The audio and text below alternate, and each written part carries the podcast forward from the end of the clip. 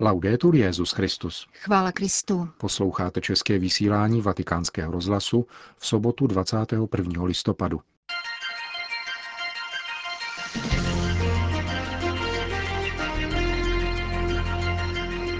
Vychovávat k lidskosti znamená uvádět také do transcendentní dimenze, řekl papež František na setkání s učiteli a vychovateli katolických škol z celého světa. Církev má nové blahoslavené 26 kapucínských mučedníků španělské války.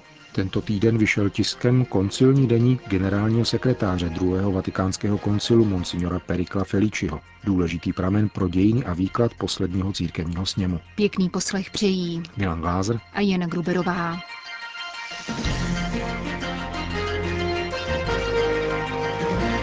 Zprávy vatikánského rozhlasu. Učitelé jsou špatně placení. Proč? Jednoduše proto, že stát nemá o výchovu zájem, konstatoval papež František na setkání s účastníky Mezinárodního kongresu pořádaného v Římě Vatikánskou kongregací pro katolickou výchovu. V aule Pavla VI. se sešlo přibližně 7 tisíc učitelů a vychovatelů katolických škol z celého světa. A papež František, kterému je téma školství osobně blízké, volil na místo předem připravené promluvy formu dialogu s účastníky, kteří mu kladli otázky. Během 40-minutového vystoupení odpověděl Petrův nástupce z Patra na tři otázky. První se týkala identity katolické výchovy a toho, čím by se měla vyznačovat křesťanská škola, bez ohledu na to, zda v zemi, kde působí, je křesťanství menšinové anebo většinové. My křesťané jsme v menšině a napadá mne, co řekl jeden velký myslitel, že totiž vychovávat znamená uvádět do celé pravdy. Nelze mluvit o katolické výchově a nemluvit o lidství, protože katolickou identitou je právě to, že Bůh se stal člověkem. Je třeba rozvíjet lidské postoje a plné hodnoty a otevírat dveře křesťanskému zárodku. Potom přichází víra. Vychovávat křesťansky neznamená jenom katechizovat. To je pouze jedna část. Nejde ani o proselitismus. Ten ve školách nikdy nepraktikujte. Vychovávat křesťansky znamená uvádět děti a mládež do lidských hodnot, do celé reality, včetně transcendence. Dnes existuje tendence k neopozitivismu, to znamená, že se vychovává jenom v tom, co je imanentní, k imanentním hodnotám, nepřesahujícím hranice smyslové zkušenosti. Děje se to v zemích s křesťanskou tradicí i v zemích s pohanskou tradicí. A takto nejsou děti a mládež uváděny do celé reality. Chybí transcendence. Jsme uzavření transcendenci. Je třeba srdce připravovat, aby se pán dal poznat, tedy v úplnosti. To znamená v celistvosti lidství, které se vyznačuje také transcendentní dimenzí. Vychovávat lidsky, avšak s otevřenými horizonty. Jakákoliv uzavřenost se do výchovy nehodí. Druhá otázka se týkala spojenectví mezi školou a rodinou. Papež František zdůraznil, že školství se stalo selektivním a elitářským, takže se zdá, jako by právo na výchovu náleželo jenom některým národům, které dosáhly určité ekonomické úrovně. Právo na vzdělání však určitě nemají všechny děti, veškerá mládež. To, že se tak děje v celém světě, je skutečnost, která vyvolává zahanbení. Vzdaluje to bohaté od chudých a vzdaluje to od sebe i jednotlivé kultury. Děje se to však i v malém. Výchovný pakt mezi rodinou a státem byl narušen. Pokud ovšem nejde o stát ideologický, který využívá školství k propagaci svojí ideologie.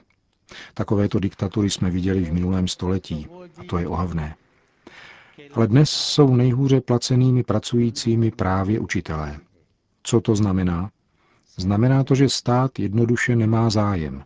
Kdyby měl, nebylo by tomu tak. Je třeba hledat nové cesty. Don Bosco se v dobách brutálního zednářství v severní Itálii snažil poskytovat výchovu ve stavu nouze, řekl dále papež. A dnes potřebujeme vychovávat ve stavu nouze. Je třeba riskovat neformální výchovu, protože ta formální byla ochuzena, protože je poplatná pozitivismu. Chápe jenom intelektualistický technicismus a jazyk hlavy. A proto je ochuzena. Toto schéma je třeba zlomit. Existuje například pole umění a sportu. Je třeba se otevřít také novým horizontům, novým modelům výchovy, které se točí nejenom kolem hlavy. Existují tři jazyky. Jazyk hlavy, jazyk srdce a jazyk rukou. Učit myslet, napomáhat správnému cítění a doprovázet při práci. Znamená to vytvářet harmonii těchto tří jazyků, aby dítě či mladý člověk myslel to, co cítí a dělá, cítil to, co myslí a co dělá a dělal to, co myslí a cítí. Tak to bude výchova inkluzivní, aby bylo místo pro všechny a také lidsky inkluzivní. Výchovný pakt byl zlomen v důsledku fenoménu vydělování se, exkluze. Vybírají se jedni, kteří jsou inteligentnější, mají více peněz, aby si zaplatili lepší školu či univerzitu. A druzí jsou ponecháni stranou. Svět nemůže pokročit selektivní výchovou, pokračoval papež. Credo che la situazione di un patto educativo rotto come quello d'oggi è grave. Myslím, že dnešní situace narušení výchovného paktu je vážná. Vede k vybírání super lidí, ale pouze podle kritérií hlavy. Pouze podle kritéria prospěšnosti. Zatím vším je vždycky přízrak peněz. Ty vždycky rozkládají opravdové lidství. Také je zapotřebí určité zdravé a úctivé neformálnosti. To je ve výchově užitečné. Zaměňuje se totiž formálnost za rigiditu. A kde je rigidita, tam není lidskost. A kde není lidskost, tam nemůže vstoupit Kristus, protože má zavřené dveře. Řekl mimo jiné papež František na setkání s učiteli a vychovateli katolických škol. Vatikán. Soud městského státu Vatikán uzavřel vyšetřování v kauze úniku interních dokumentů a zahájil trestní stíhání proti pětici obžalovaných. Jsou to tři bývalí zaměstnanci Vatikánské komise pro ekonomicko-administrativní otázky svatého stolce a dva italští novináři. Někdejší vatikánští zaměstnanci Monsignor Valiejo Balda, Francesca Šauky a Nikola Majo jsou obviněni z přečinu zločinného spolčení podle vatikánského trestního zákonníku. Soud je viní z organizace nezávislé struktury v rámci jmenované komise, kterou vytvořili s cílem opakovaných trestných činů porušování listovního tajemství. Všech pět obžalovaných porušilo příslušné články vatikánského trestního zákonníku tím, že neoprávněně získali, zveřejnili a zpřístupnili třetím osobám zprávy a doklady týkající se zásadních zájmů svatého stolce a městského státu Vatikán. Zmínění vatikánští zaměstnanci zneužili svého pracovního postavení, zatímco novináři Emiliano Fittipaldi a Gianluigi Nucci na ně vyvíjeli tlak k získání tajných dokumentů, které pak částečně využili k publikaci dvou knih. Vatikánský soud informuje, že trestné činy byly spáchány od března do 5. listopadu letošního roku a stanovuje první stání trestního řízení na příští úterý dopoledne. Dodejme, že z pětice obžalovaných zůstává ve vatikánské vazbě monsignor Valiejo Balda. Francesca Šauky byla po krátkém zadržení propuštěna kvůli těhotenství. Ostatní tři obžalovaní italští občané jsou na svobodě. Španělsko. V barcelonské katedrále dnes kardinál Angelo Amato slavil beatifikační liturgii 26 kapucínů, mučedníků španělské války. Otec Bedřich da Berga a jeho 25 druhů z řádu menších bratří kapucínů zemřeli při náboženském pronásledování v letech 1936 až 37. Prefekt kongregace pro svatořečení přiblížil jejich osudy. Když na konci července roku 1936 vypukla revoluce, byli kapucíni vyhnáni ze svých klášterů, které byly vypleněny a vypáleny. Revolucionáři ničili mobiliář, knihovny, vzácné malby i bohoslužebné předměty. Řeholníci se rozptýlili po domovech příbuzných, přátel a známých. Bylo jich zabito 36, z toho 26 mučedníků pro víru dnes bylo blahořečeno. Většinou to byli mladí nadšenci plní apoštolských snů.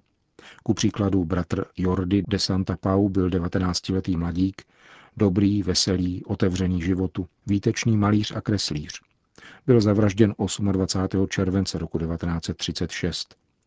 Dále bratr Pasia Maria z Barcelony, také 19-letý a aktivista Federace křesťanské mládeže. V prvních měsících pro následování odvážně roznášel Eucharistii nemocným a ohroženým lidem. Zemřel 24. ledna 1937. Jiný 19-letý mladík, bratr Martial France, se loučil s maminkou slovy Buď klidná, mé svědomí je v pokoji s Bohem. Pro následovatelé neušetřili ani nejmladšího, teprve 18-letého bratra Luise Digualada, který se ukryl u příbuzných. Byl zabit na hřbitově vesnice Claramont 31. října 1936. Tito bratři si byli vědomí svého mučednického osudu a objali sestru smrt se stejným klidem a radostí, jako jejich otec svatý František. A tě chválí můj pane, naše sestra, tělesná smrt. Jak máme dnes pohlížet na mučednictví španělských kapucínů? Dívat se na kříž. Pán odpustil svým katům. Církev odpouští svým nepřátelům. Španělští mučedníci zemřeli v odpuštění. A také my jsme povoláni odpouštět. Jak říká list židům, držme se pevně naděje, kterou vyznáváme, protože věrný je ten, kdo nám ten slib dal. Blahoslavení katalánští mučedníci dobře znali Ježíšovo učení. Kdo by chtěl svůj život zachránit, ztratí ho. Kdo však svůj život pro mne ztratí, nalezne ho. To je jádro Ježíšovy radostné zvěsti. Církev slaví mučednictví svých synů, protože si je vědoma, že pán nazývá blahoslavenými ty, kdo pro jeho jméno trpí pronásledováním a podstupují smrt. Na banálnost včerejšího i dnešního zla jsme všichni povoláni odpovídat ušlechtilostí dobra, milosedenství a usmíření. Kapucínští mučedníci nás vyzývají, abychom k nikomu nechovali zášť a nenávist, nýbrž abychom se modlili a milovali anzi ad amare. Uzavírá kardinál Amato. Vatikán. Studie, která dovoluje prohloubit poznání druhého vatikánského koncilu a objevit nové aspekty a podrobnosti, které nám dovolí lépe ocenit tento velký dar, který pán věnoval církvi.